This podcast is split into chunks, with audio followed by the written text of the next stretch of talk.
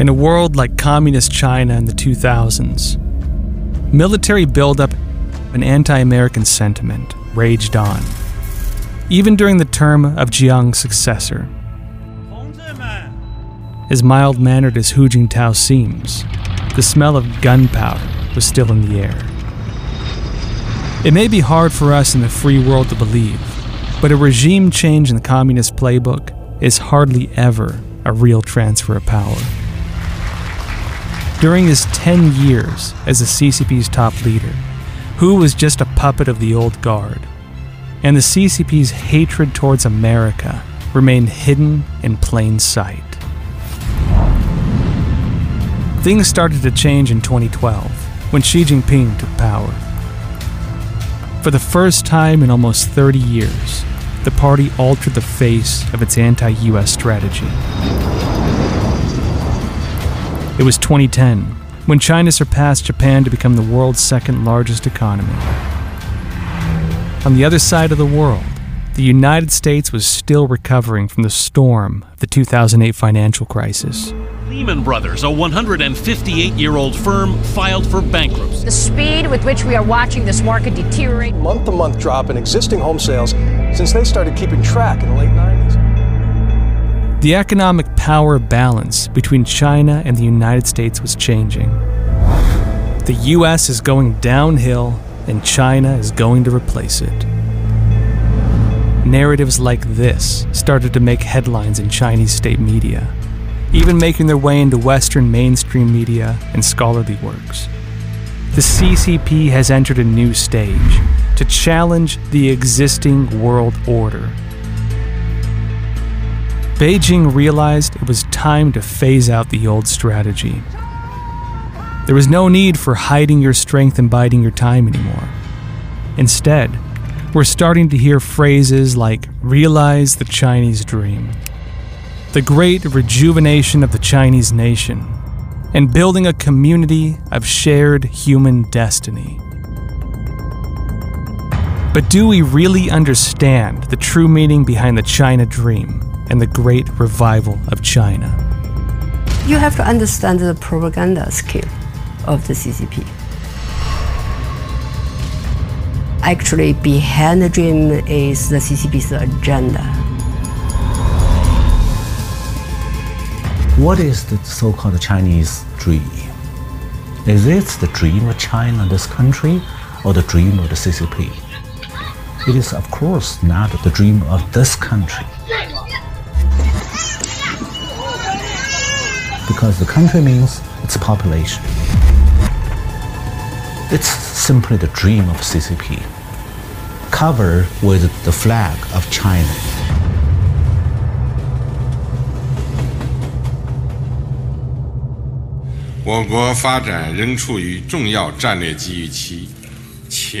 Chinese Supreme Leader Xi Jinping has declared uh, that China is seeking the China dream. I call it the China nightmare.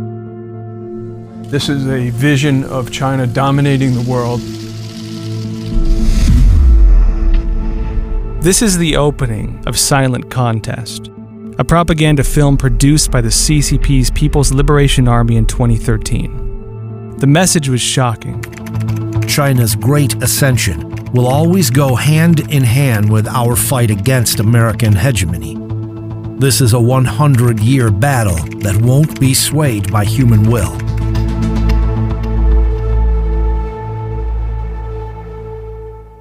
But there were new warning signs ahead. In 2015, Xi Jinping proposed the Belt and Road Initiative, building infrastructure for developing countries across continents in exchange for influence and control over them. Meanwhile, Beijing started to expand its military presence around the world, openly compete with the US on the technological front. Escalating tension all out, artificial intelligence arms race between the two countries develop central bank backed digital currency to vanquish U.S. financial control. First major economy to create its own digital currency. What is Beijing's end game? As well as take over international organizations, one vote at a time. The regime was many steps into its goal of expansion until Trump's trade war. Game on here. A trade war between the United States and China is here. It's real at the stroke of midnight. China is imposing new tariffs on U.S. goods today after President Trump put tariffs on $200 billion worth of Chinese imports. What happened in 2018 was the first major setback the CCP met on its way. It also officially marked an end to the strategic partnership of U.S. China relations. The CCP's so called economic miracle was much indebted to U.S. investment and assistance. But it didn't hesitate to openly fall out with America in the trade war. Was the clash purely the result of trade disputes, or was there something deeper? The CCP's path of economic development is not a normal one, and it is not a normal one that is willing to accomplish its development through normal competition. For example, the world's intellectual property industry stipulates that you cannot steal the intellectual property of other countries. And the CCP is thinking, if I don't steal property rights, I can't develop. If you don't let me steal, I should rob. Not just technologies, but also resources.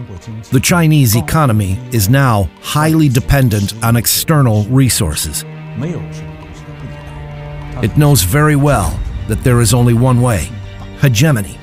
And the first obstacle to hegemony in this era is the United States. America and the free world are at an inflection point. China's stealth war is now entering its third decade. Its goal of becoming the dominant power by 2049, 100 years after the Chinese Communist Party took control of China, is within shooting distance. America and the global economy have been complicit, sometimes unknowingly, in the rise of power of the Chinese Communist Party. The good news is that now with Xi Jinping, the Chinese Communist Party is no longer hiding in plain sight.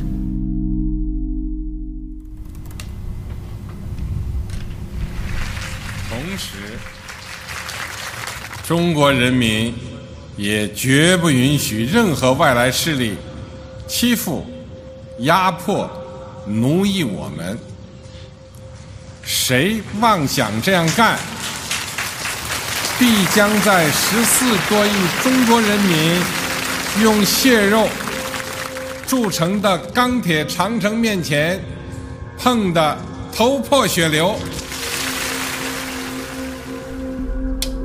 当今世界正经历百年未有之大变局，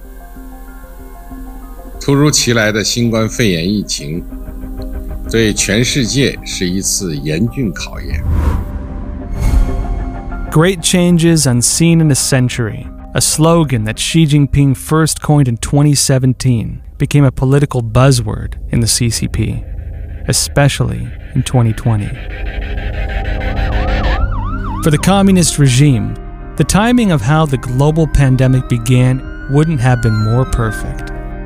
It was a devastating blow to the entire world. We've all witnessed how the CCP turned the initial cover up of the virus in its favor. A chance to weaken the free world that had always prevailed, and to set off a World War III to reset the world order. On July 1st, 2021, when the CCP celebrated the 100 years of its founding, the great rejuvenation of the Chinese nation was mentioned 21 times. There was no mention of who the foreign enemy is, but it's no longer a secret. The party's anniversaries are usually coupled with the release of jingoistic war epics. This time, the party chose to focus on the only war that Chinese troops fought head to head with American soldiers the Korean War.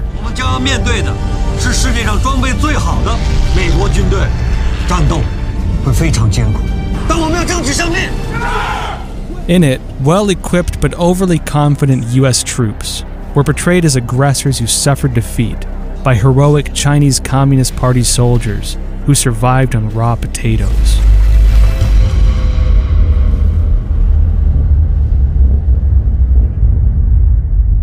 In the post pandemic age, the CCP's plot against the United States has become an open book. 美国不代表国际舆论。我现在讲一句，你们没有资格在中国的面前说你们从实力的地位出发同中国谈话。Yet for those of us living in America, there's more to the story than we were capable of seeing before. China's foreign ministry has been accusing the U.S. of increasing tensions with Russia and hyping up the possibility of war. What is causing the fundamental division between the US and China? Why have party leaders been so consistent in carrying out this century old agenda? Why advocate for America's demise? Remember, the United States has been the economic engine for the world economy for the past 70 years. So they want to take that over and to control that for the, the benefit of the Communist Party. America is the only force on the planet that can bring them down. They know that if they're going to be victorious, they have to destroy the shining example of liberty on this planet. The only country that confront them can confront them spiritually, philosophically, economically, militarily. The only opposition they really have. They often refer to warring states and the tactics of the warring states period. And one of those tactics was a kind of uh, win or lose, I win, you lose, zero sum game. Only one country got to lead the world. And that country had to destroy the others or set them against each other or undermine them, steal their technology. There are a variety of techniques that were used. One thing has never changed about the Chinese Communist Party. From Mao to Xi Jinping, there's not a single one who didn't stress that he is a member of the Communist Party. What is a Communist Party? The Communist Party is a political force that wants to overthrow the existing order of the world, to take over the world, to control the world. Therefore, as long as it is a Communist Party, no matter how many leaders it changes, it will not change its nature. Fundamentally, there's a, there's a, a problem if, with, with communist ideology is that uh, it, it views everything else as a rival. Uh, there is a, a xenophobia about global dominance, and if there's going to be global dominance, it can only be by one power. So United States should never dream of being a so-called friend, friendly relationship. There's no way to reach that because in front of you, in front of the United States, is a tiger. He wants to eat you. Like myself, Americans are witnessing how an old friend of nearly 50 years tore off its mask and finally revealed the face of a cold blooded killer. We cannot help but ask what did the US government get wrong about the Chinese Communist Party? How did US policy fail? What price must we pay for this failure? And how exactly did the CCP do it? How did they deceive the sky?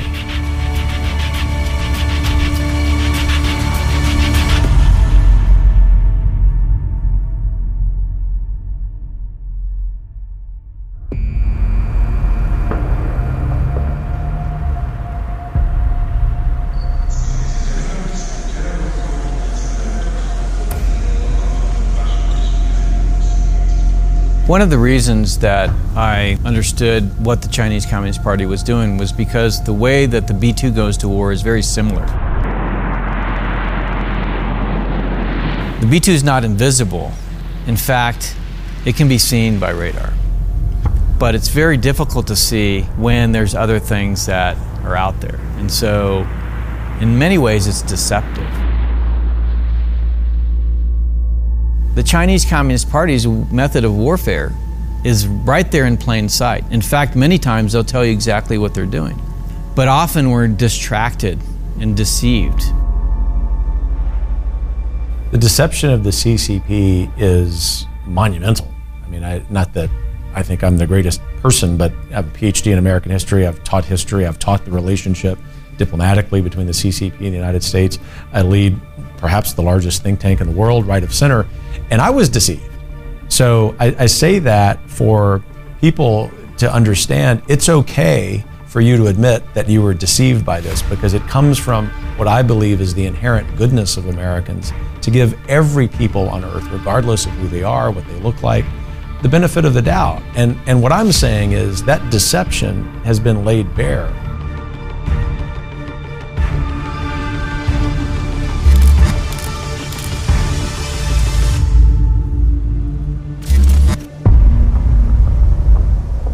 Over the past 200 years, America has been the beacon of freedom. It lights the way for those seeking human rights and freedom of faith. But we were kept in the dark, while this beacon was being severely eroded and sabotaged. And for half a century, America was looking the other way. Why are Americans completely unaware of the CCP's plot after more than 50 years? What are the timings chosen by the CCP to implement the different stages of its plan?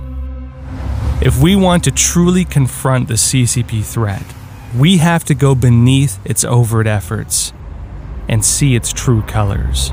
China has a, a sort of a, a, binary strategy toward the United States. On one hand, um, it strategically uh, has a very stable continuity based upon its ideology, based upon the institutional incompatibility of the two countries. So that's very clear to the Chinese uh, core leadership.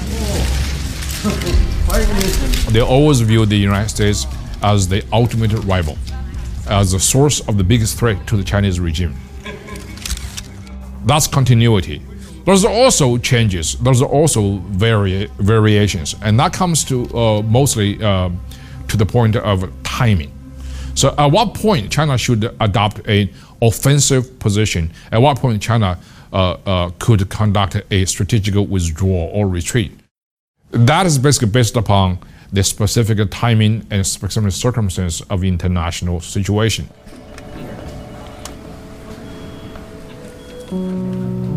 To achieve their 100 year goal of defeating America, the CCP has developed a master plan, a plan highly deceptive and complex. They call it Tao Guang Yang Hui. In the last several decades, the overall approach was what we call the Tao Guang Yang Hui, which basically is uh, hide our strength and bide our time. Let's just develop, get stronger, and, and then timing is not good for us to have a showdown with the United States. Their whole philosophy is based on lying. When they tell you they are weak, that's when you watch out.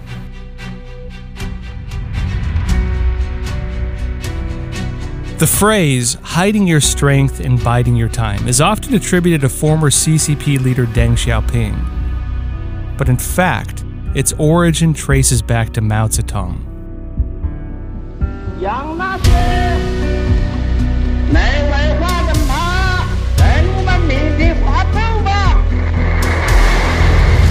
Though overtly belligerent and anti West on the surface, Mao was carefully laying the groundwork for his plan, hiding his strength and biding his time. We have been here a week. This was the week that changed the world. As we look back over this week, we think of the boundless hospitality that has been extended to all of us by our Chinese friends. With Chairman Mao, with the Prime Minister, and with others with whom we have met, our talks have been characterized by frankness, by honesty, by determination, and above all, by mutual respect.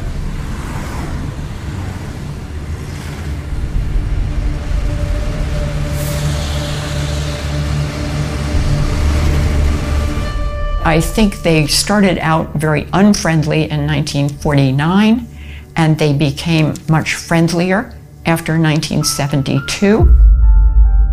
We thought if we are nice to the Chinese Communist Party and nice to the Chinese people, they will regard us as a friend.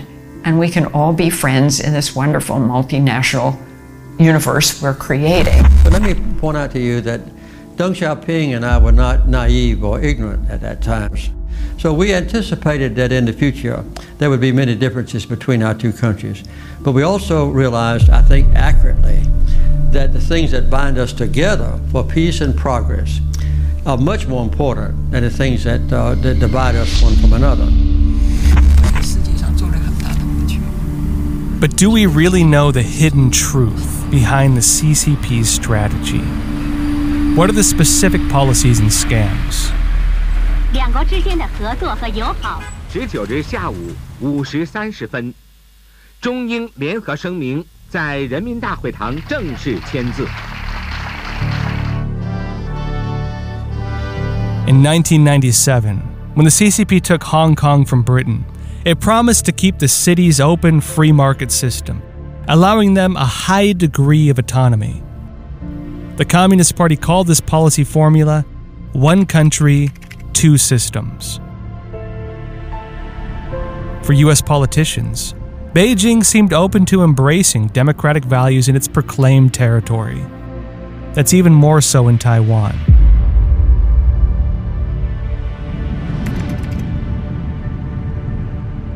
When Henry Kissinger met Mao at his residence in Beijing in the 70s, Mao made these claims about Taiwan. It's better to have Taiwan under the care of the United States now. I say that we can do without Taiwan for the time being and let it come after 100 years. This was one of the most deceptive promises ever made.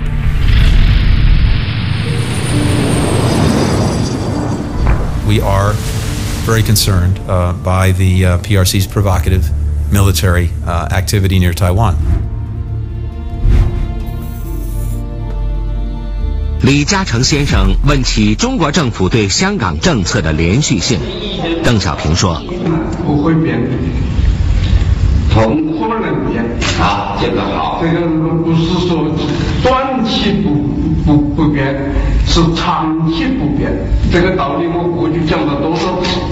对，一就算是说五十年不变了，五十年之后更没变的道理。” There must be a peaceful resolution that respects the rights of the people of Hong Kong, as outlined in the 1984 Sino British Joint Declaration.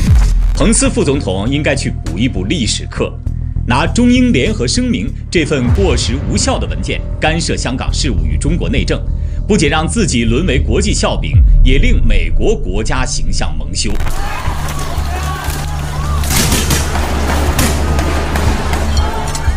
2019. The world watched in shock the death of Hong Kong's freedom. I would describe now as the collapse of one country, two system. This is the end of Hong Kong. This is the end of one country, two system. Make no mistake about it.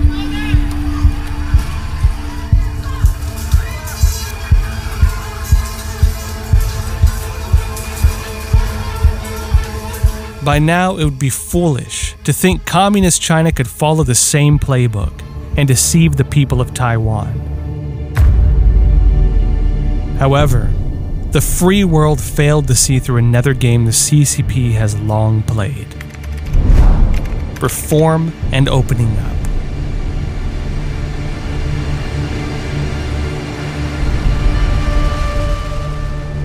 What American corporate, financial, and political elites have found out is that they've been duped. For 30 years, they've been duped. In 1978, the CCP launched economic reforms. Then, after 1997, financial and technical aid from the United States and Europe flooded into China. The Chinese regime became an unofficial ally of America. A stabilizing. In 2001, with its full support of the Clinton administration, China officially joined the World Trade Organization. The ministerial conference so agrees.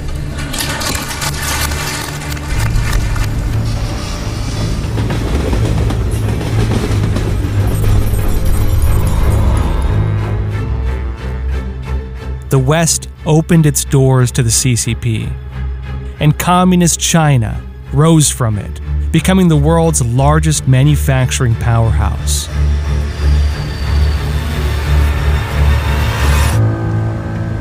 We allowed them to ascend to the WTO in 2001, uh, a little early. We allowed the yuan to be part of the, the IMF's uh, SDR way too early, but they didn't live up to any of the uh, fundamental listing requirements. When Clinton, the Clinton administration, agreed to let China into the World, Trade Organization, which surrendered the most favored nation clause that we had been using. Uh, there were people who said this is going to be a disaster because you, let, you have let China in under modified rules. In other words, it doesn't have to behave by the same rules as the other members of the World Trade Organization. And the Clinton administration said, oh, don't worry about it. This is, and this is an exact quote, uh, this will be a poison pill for China. And the exact opposite happened. Instead of ending the trade imbalance, the trade imbalance became much worse, which it continues to be today. In the two decades after joining the World Trade Organization, Communist China ushered in a golden age of economic boom, an era where America's manufacturing sector crumbled. No matter where you're doing business around the globe, the factory floor is in China. The fact is that we have been bleeding manufacturing jobs in, in the whole country. Went from almost 20 million jobs back in 2000 to 12.3 million today. How did it happen? What traps did we fall into when dealing with the CCP? And what false hopes were we given? The CCP chose to privatize its companies and to join the WTO, but there's a reason behind it, and that is nearly all state owned firms were collapsing, and they were dragging down the banks with them. The CCP had no other choice but to turn all state owned firms into private companies and then give the ownership of these companies to the officials. A set of data we uncovered revealed what the CCP had tried hard to keep from U.S. political elites. These statistics came from an article titled Saving State Owned Banks. In July 1997, China's four major state owned banks were in deep crisis. Bank losses became an open secret. At the end of 1999, the four major state owned banks had a total of about 3.2 trillion yuan of non performing loans.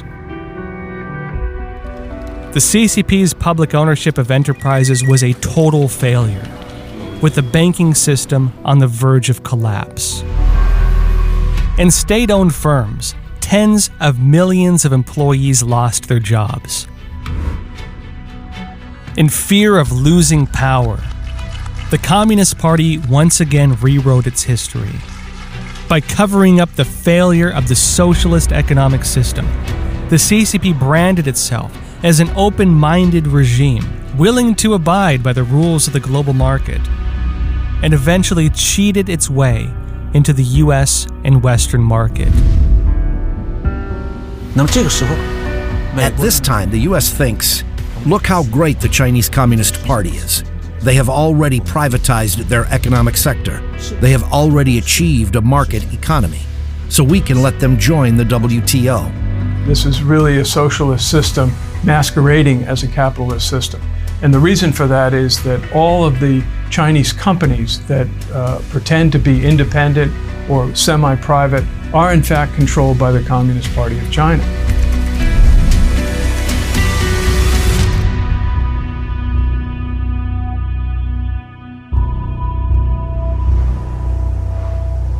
You know, so for the last 20 or 30 years, the communist strategy since Deng Xiaoping is to be friendly to America, to invite in American investment, to build up the economy. Let's make money together.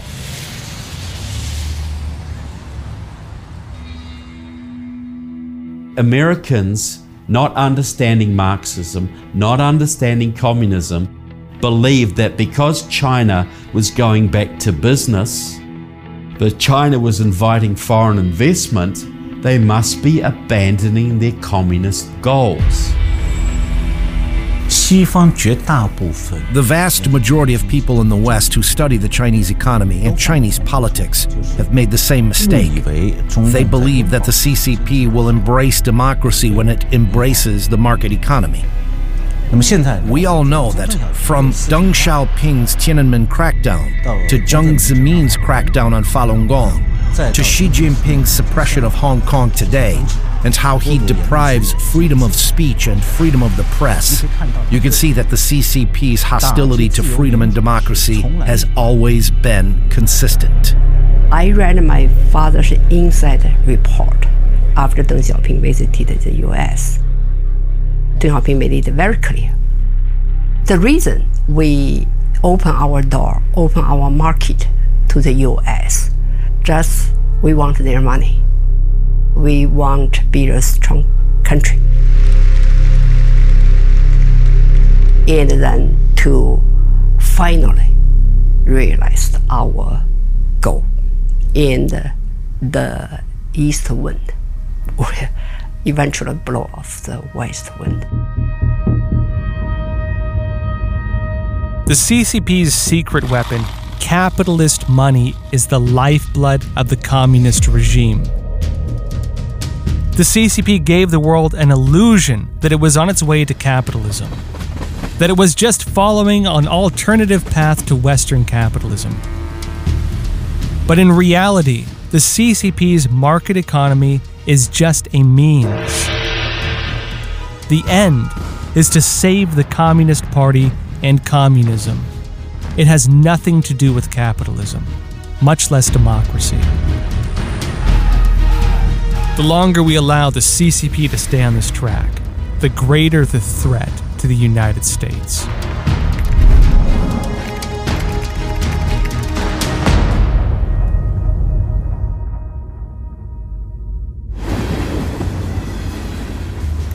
The CCP has the best bait for the world China's 1.4 billion population and its huge market. For foreign businesses, it was an offer they couldn't refuse. Give us your technology, and we allow you into the playground. But what these foreign companies did not expect in order to operate in China, these companies were required to form joint ventures with local companies and were forced to share their sensitive private technology. Forced technology transfer helped the communist regime build up its own brands, and these brands started to capture and monopolize the domestic market. Next, with the price advantages and state subsidies, the Chinese brands flooded into the international market, directly challenging and squeezing out established international manufacturers. I mean, what they're using right now is basically they're inviting foreign companies in so they can take their money, take their technology, and get rid of them when they at the first opportunity, which is what I think is happening to Tesla right now.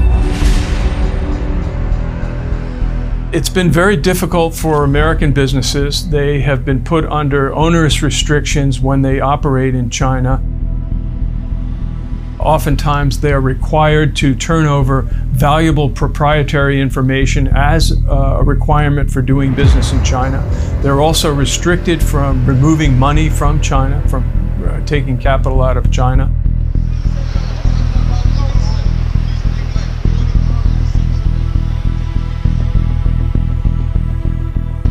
In the past 20 years, America's painstaking effort to help China enter the world stage. Beautiful history we wrote together.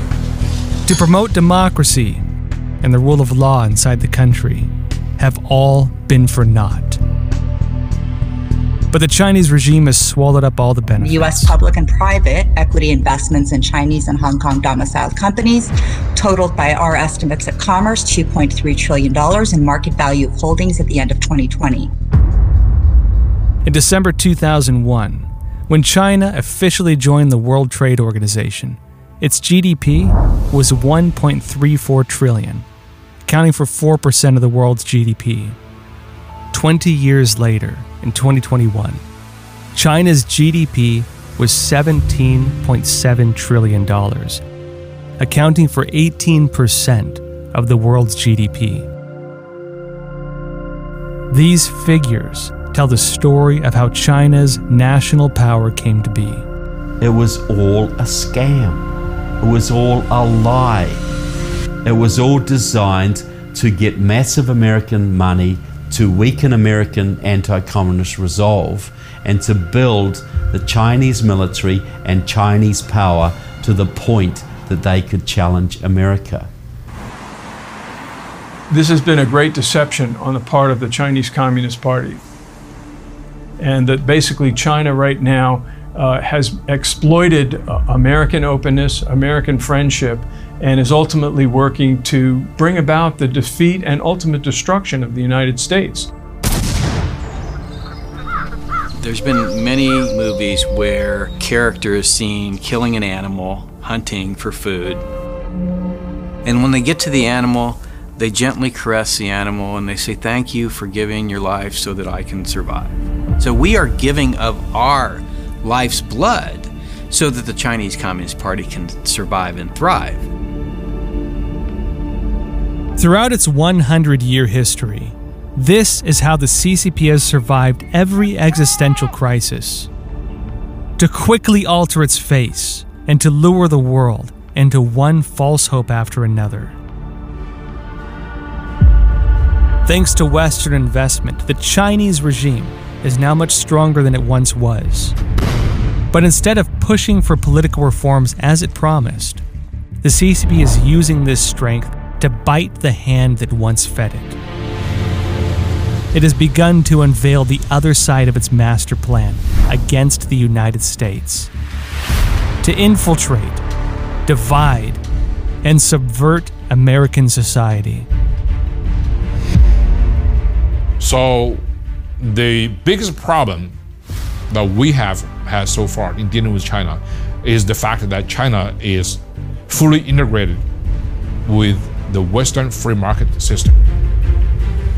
So they could take advantage of the open society. And that, to me, is the biggest danger. This involves every man, woman, and child, and not the military. It is not targeted at the military, it's targeted at families. So we have to become comfortable with the term warfare under our own roofs in our companies, under our own roofs in our homes. We have to all understand we are at war.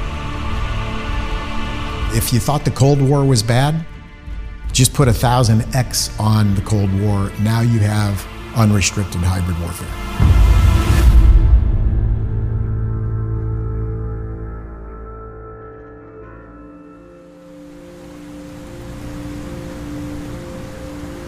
This is a difficult story. Being stationed in China as a diplomat, as somebody that works for their government, and recognizing that the Chinese Communist Party monitors everything that you do. There are cameras and microphones throughout your living spaces. This was especially traumatic for my wife, who struggled with the fact that everything that she did, every second of every day, she was followed in that in that apartment that we lived in. And to this day, she suffers from a sort of PTSD that comes from having lived under a microscope. You know, she would go into a closet and cry, um, and shut off the lights and cry in the dark because she knew that she couldn't get away from it. We must stop the Chinese Communist Party's power grab at all costs, or prepare to live in a world where you can be arrested for watching this documentary. Americans have never confronted an adversary that has engaged in total war to the extent that the CCP has. This is all out war. Remember, it's we must live. We, the CCP, must live, and you must die so you'll never be able to compete again. The Communist Party of China sees this as a battle of the titans, and either the American system's going to win or the Communist Party of China system is going to win. The American reality of confronting the CCP is the final war because the, the CCP is the greatest threat in human history to freedom. We could wake up some morning and realize this is history's last war.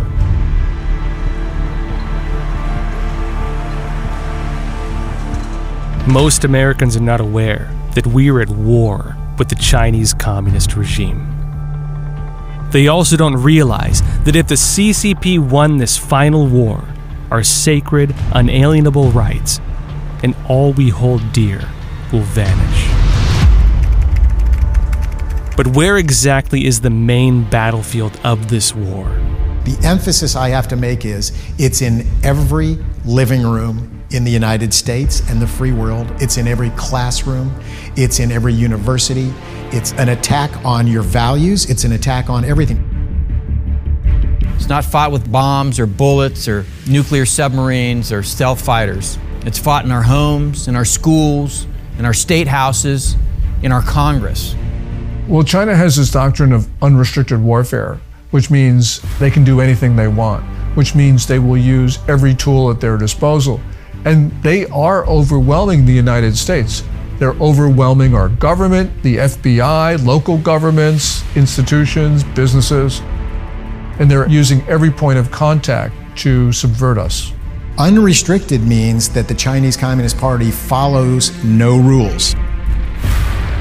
And much like the French, prior to World War II, they built this great wall to keep the Germans out, called the Maginot Line. And the French generals were so sure that this Maginot Line was going to protect them from a German invasion.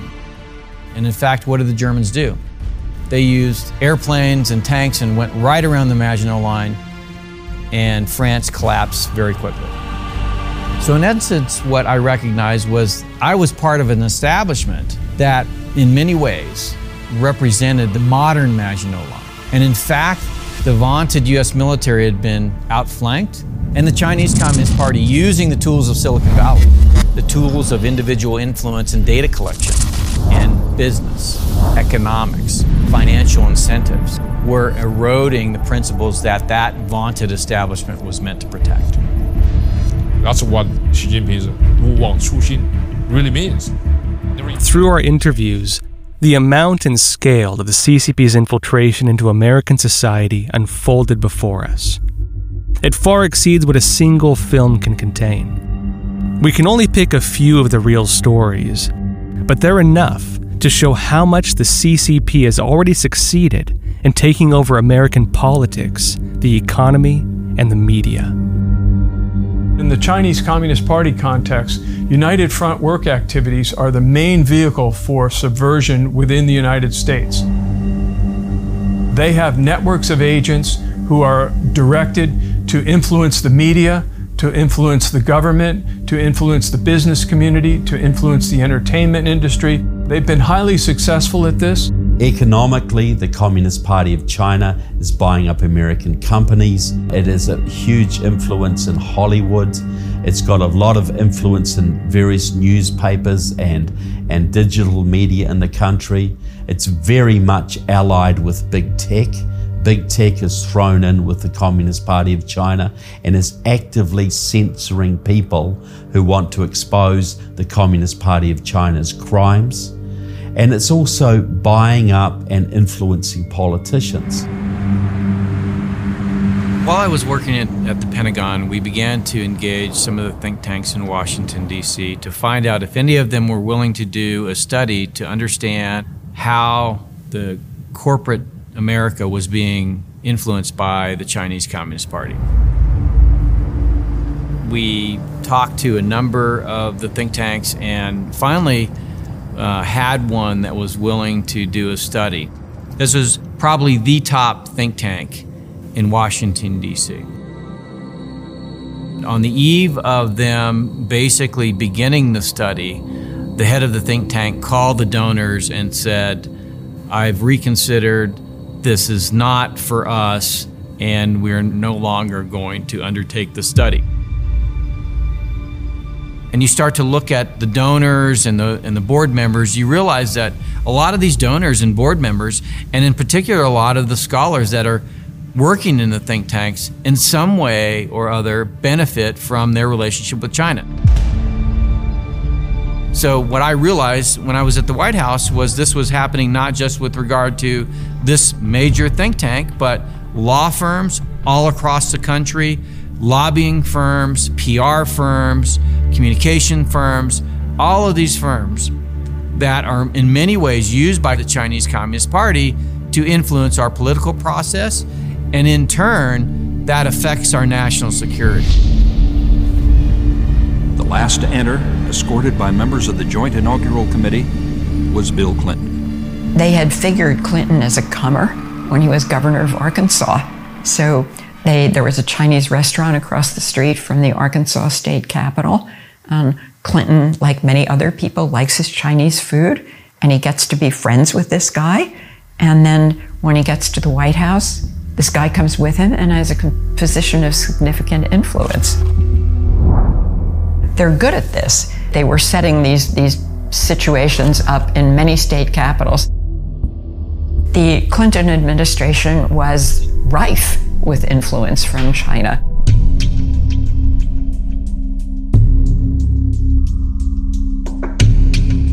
I can remember as a reporter going to the Pentagon for a background briefing on the People's Liberation Army. At the end of one of these briefings, a colonel came in and said, The general would like to see you. And the general was the head of the DIA, the Defense Intelligence Agency. And he told me that China was not a threat. I was shocked because uh, I could understand a political appointee or a, even a civilian intelligence official telling me that. But for the top military intelligence official to tell me that a nuclear armed communist dictatorship in Beijing was not a threat to the United States really told me that China had been so successful in influencing the US government that it had reached the highest levels of the US military intelligence community. The NBA faces a major backlash this morning the fact that the Chinese government can force the general manager of the Houston Rockets to walk back comment is actually frightening to me. Chinese government asked the league to fire Houston Rockets general manager Daryl Morey after he posted a pro Hong Kong tweet. You have companies like Disney. Disney is facing backlash for its live action remake of Mulan. Mulan's end credits thanking parts of the Chinese government that have been accused of human rights violations. You have companies who walk back comments when the Chinese Communist government challenges them and threatens them because of comments they've made. The Gap apologized for selling t shirts emblazoned with a map of China, not including Taiwan, South Tibet, or the South China Sea. 90% of what you hear in the news today is all driven by Chinese communist leadership. If you know how to connect the dots, is the Chinese Communist Party is behind it to completely destroy the free world, democracy, and with intent to fully take it over. One of the primary organizations is called the China United States Exchange Foundation. This is chaired and founded by one of the individuals who really oversees this United Front effort and this group has made overtures to journalists, former congressmen, uh, textbook review commissions, think tankers, and even academics and professors to really push a pro Beijing line. Often they offer them trips to China uh, in exchange for either favorable coverage or disseminating positive messages about the Chinese government virtually every mainstream media outlet, all the way from CNN, Washington Post, the New York Times, down to even local news outlets, all expenses paid by the Chinese government. They've been taking out full pages in the Wall Street Journal and the New York Times and the Washington Post. And these look like regular news items, but they're in fact sourced from Xinhua, the Chinese news agency. And so they give the Chinese point of view.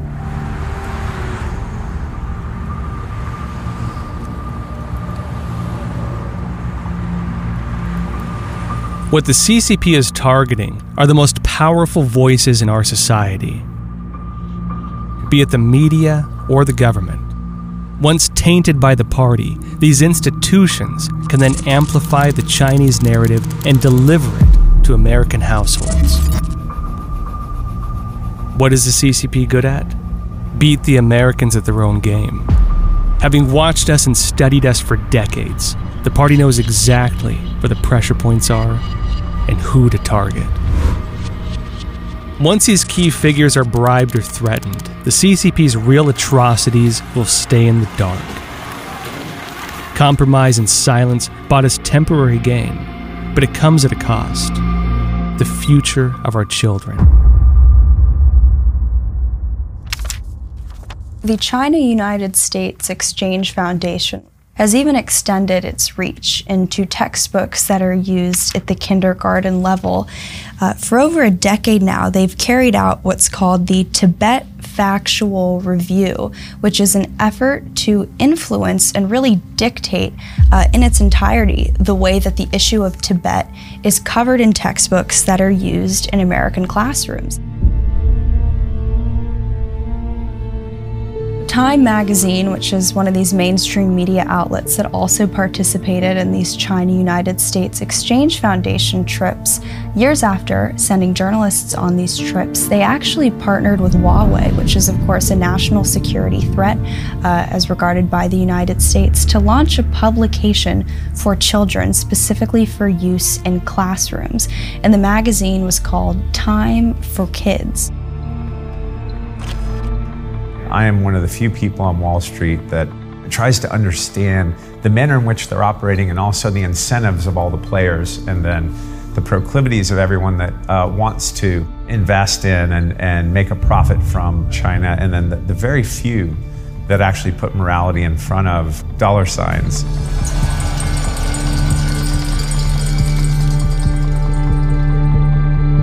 Just uh, live with some genocide and live with some atrocities that are going on in Xinjiang and the forced live organ harvesting of the Falun Gong, the Tibetans and the Mongolians and the ethnic Christians. And Wall Street just doesn't care about that, right? They, they care about the next profit dollars.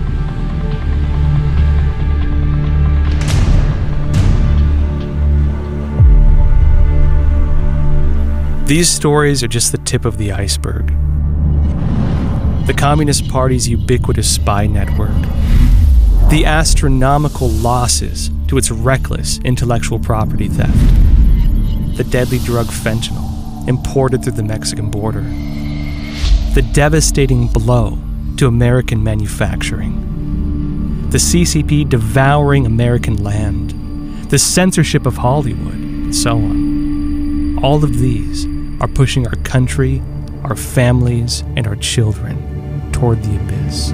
The Chinese government, uh, under the Thousand Talents program, attempts to recruit very smartly brilliant American scientists working on programs that benefit them. Now, in the case of the Harvard Dean of Biology right now is under review by the FBI and the Department of Justice for actually running one such black laboratory in China. During the recent administration, the White House produced a report showing that uh, under uh, conciliatory policies towards Beijing, uh, the United States lost between 250 and 600 billion annually in technology that was stolen by the Chinese. No nation which relies on its technological base for so much of its economy can survive under that kind of loss. 95% of the fentanyl that comes in to the US comes from China through Mexico. Now, where they have been successful is in Hollywood.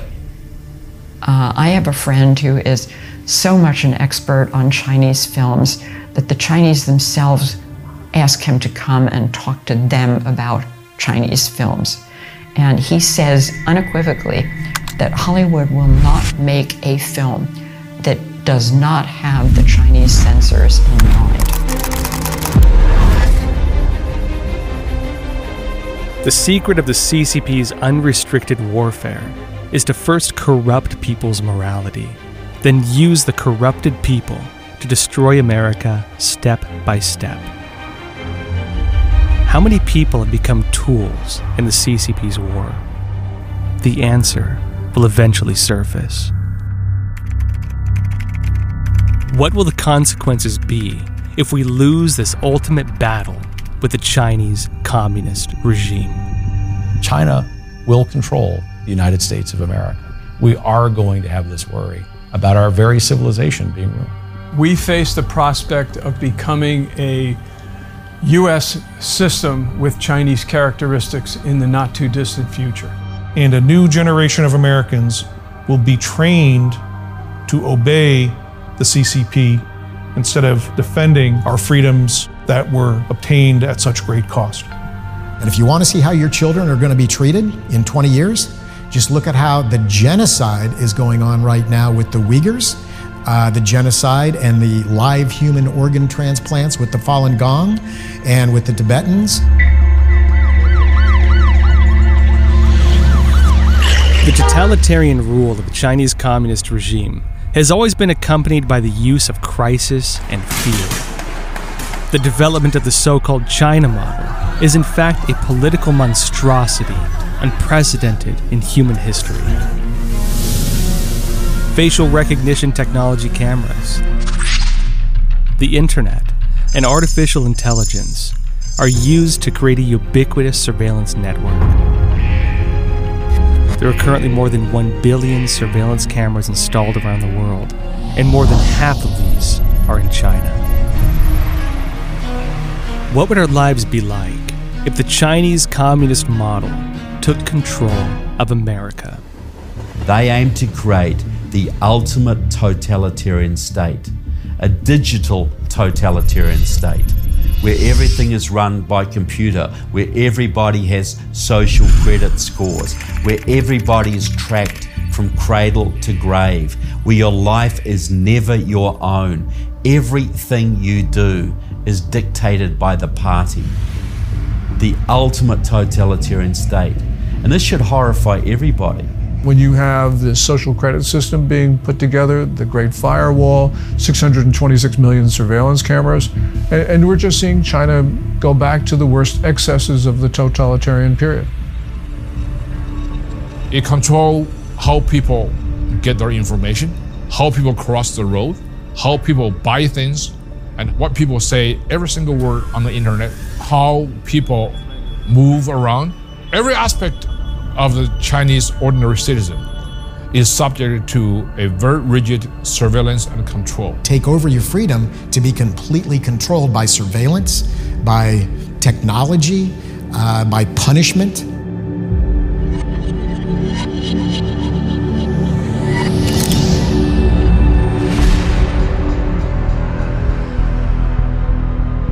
To this day, there are still many governments who are buddies with the CCP falling for their lies and money traps, being in danger without realizing it. But what is the nature of the Chinese Communist regime? The nature of the Chinese Communist Party, in terms of its internal workings, is one that's even worse than the, the Soviet Union and its Communist Party. That is to say, it's even less transparent, it's even more insular. But the thing that I think is the defining characteristic is that it is zealously focused on every policy inside China and outside China being focused on China being the hegemon. I would describe the nature of the Communist Party of China as a basically a mafia type system. It's like a political mafia. It is going to corrupt everything it touches. It's going to destroy everything it can. It is going to take over everything it can. It is the most evil institution that has ever existed on this planet. There's one key fact that we have to keep always in the, in the back of our minds. We can never, can never forget. And that is Chinese Communist Party has already killed 70 million, at least 70 million of its own citizens. We're talking about atrocities, crimes against humanity, genocide. We're talking about the worst uh, behavior of human history. The whole system is based on suppression and cruelty and tyranny. So the communists won't say, We're coming to overthrow and destroy your family. We're coming to overthrow your government. We're coming to destroy your religion. They will say, We're coming to give you more wealth. We're coming to help equality. We're coming to end oppression. Their whole philosophy is based on lying. And the Communist Party of China is a cancer on this planet. It's a leech. It's drawing resources and nutrients from all over the world to feed its megalomania, to feed its growth. So we have to cut off the nutrients because the Communist Party of China is parasitic. It cannot survive on its own. It's leeching off the Chinese people and now it wants to parasitize the whole planet. So we have to stop that happening. The CCP is not a party uh, like a Democrat or a Republican. It's a cult. So the cult has the believing from the beginning to the end until the cult is totally disassembled. The Chinese Communist Party has hijacked the Chinese nationalism to pretend to represent the interests of the people, while in fact, the Chinese Communist Party is the enemy of the Chinese people. The Chinese Communist Party is not China it is not the Chinese people. In fact, it is a it is an evil political regime that controls China and controls the Chinese people. And so when we talk about what an evil political regime does, we must always say that's the Chinese Communist Party.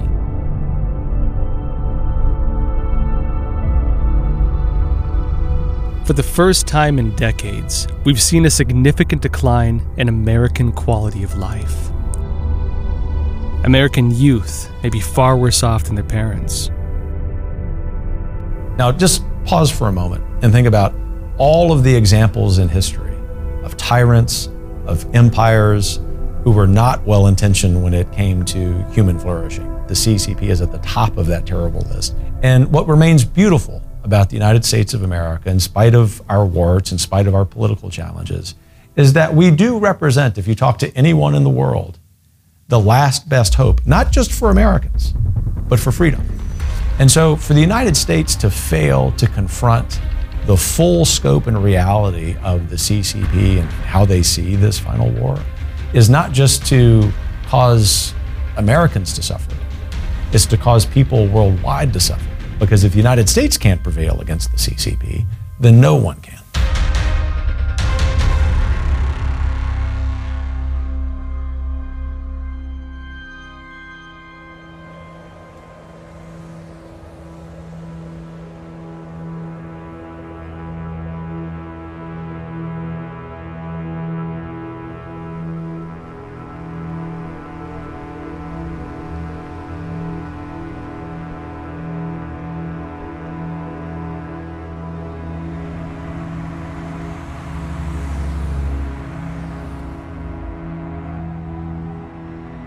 In the heart of every soldier, there's a dream of peace.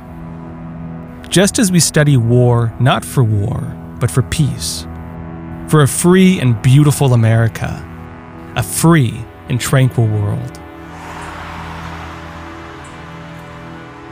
We grew up watching some of the most iconic war films of our time, and in most cases, there's a bright ending. Justice is served, the good is rewarded, and the bad is punished. I firmly believe the same will happen to this final war we find ourselves in.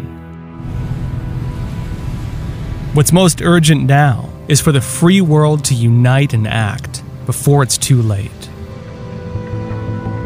Now that we've seen the Chinese Communist regime for what it is its lies and destructive power. The CCP is also not as strong as it seems. It is rather vulnerable. And with the party so set on internal power struggles, Beijing is slipping into a deeper crisis. But we face the greatest difficulty. I think the thorniest policy problem as we confront the CCP is disentangling China and the United States. If we look at the progress we've made so far, it is reassuring. Some of the Trump era policies to contain the CCP continue under the Biden administration. In Washington, a series of bills targeting China's human rights issues and protecting U.S. intellectual property have been passed. But these measures are far from enough. It's time to see the Chinese Communist regime as a real adversary. One, protect the American people, protect our institutions, protect our way of life. How do we do that? Well, we do that by getting the Chinese Communist Party out, out of our academic institutions, out of our political institutions, out of our corporate institutions, out of our financial institutions. We take them out of our system altogether. Now, we did this during the Cold War with the Soviet Union because we knew that they would use this connectedness to undermine our society and to grow their own power, which is exactly what the Chinese Communist Party is meant to do. So, protect. Protect by essentially decoupling from the Chinese Communist Party. Part two was rebuild. As we protect by decoupling from the Chinese Communist Party, we use that innovation, technology, talent, and capital that's no longer flowing to China to rebuild our own economy, our own infrastructure, our own manufacturing, and our own science and technology, and we protect our critical infrastructure and data. And then finally, if we do that, if we protect and we rebuild, the American people will prosper. Jobs will come back.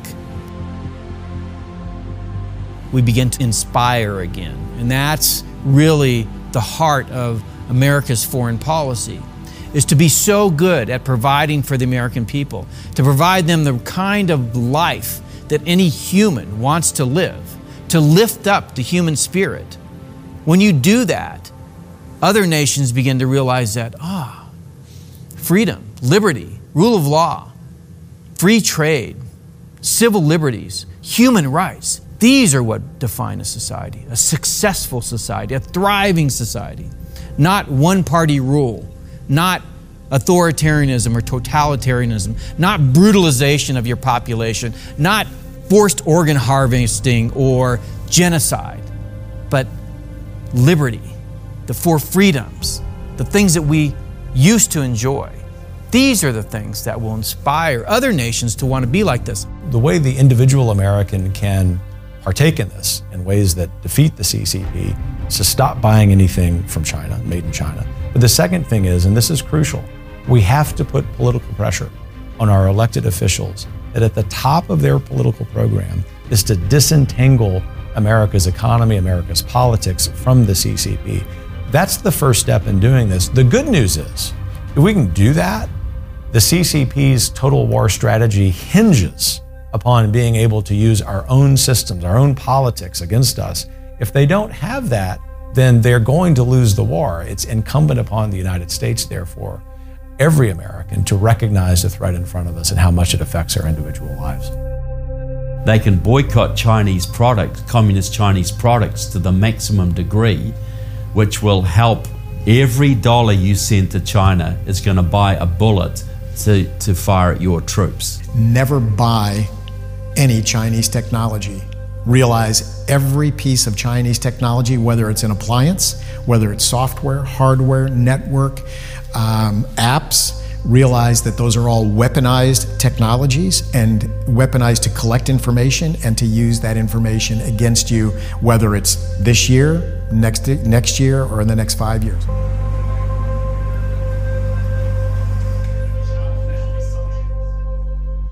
No matter where we are in the political spectrum, it's time for all Americans to wake up to our common goal. The good times are ahead if we work side by side to confront and defeat this greatest adversary. It doesn't take a military force to see tyranny fall. Yet, what should we bring to China and the Chinese people after this confrontation? It's really important in American policy that we focus on the Chinese Communist Party, which is a minuscule fraction of the Chinese people, and to give them hope that up to this point in history, every tyrannical government has eventually been defeated. We're on the side of the Chinese people. We're both enemies of the Chinese Communist Party. Whether they be Americans or Chinese people, that the United States of America stands with every person on this planet because our Creator designed us to be free. Get to the truth. Publish everywhere, and including in throughout China, and get the truth out to all the Chinese people about the genocide, uh, the Uyghurs, the, the Falun Gong, the Tibetans, the forced human organ transplants, all those type of things. Just get the truth out, blanket the world with the truth on the Chinese Communist Party. At the Epoch Times, we've been getting the truth out through thick and thin for 20 years. With all our efforts in shattering the lies of the Chinese Communist regime, this documentary is worth sharing to every corner of the world. The truth needs to be told.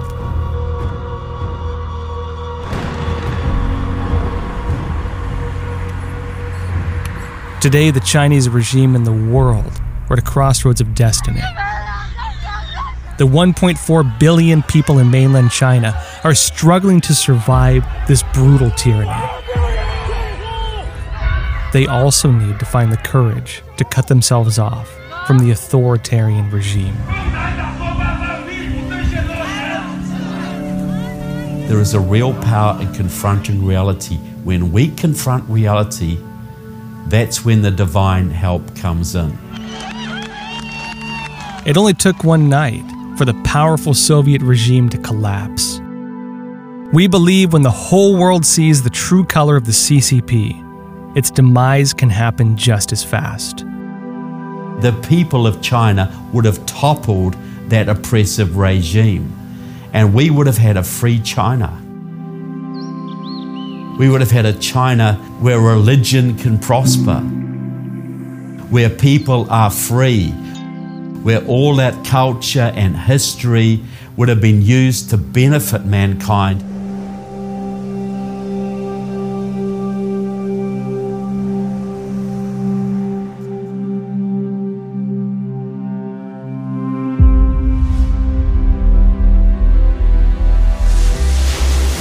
The rise of communist China largely stems from the decline in human morality. When the pursuit of profit blinded the eyes of wisdom. In the face of evil, we need to regain moral courage, restore traditional values, and strengthen our faith. Our life, liberty, and the pursuit of happiness depend on it. The founding of this country depends on it. A country made for a moral people. Our founding fathers firmly believed that God's will is manifest in the actions of the American people. And that spirit has made our nation strong and prosperous for more than 200 years. This final war will be our choice for justice, the salvation of human civilization and the dawn of a new day.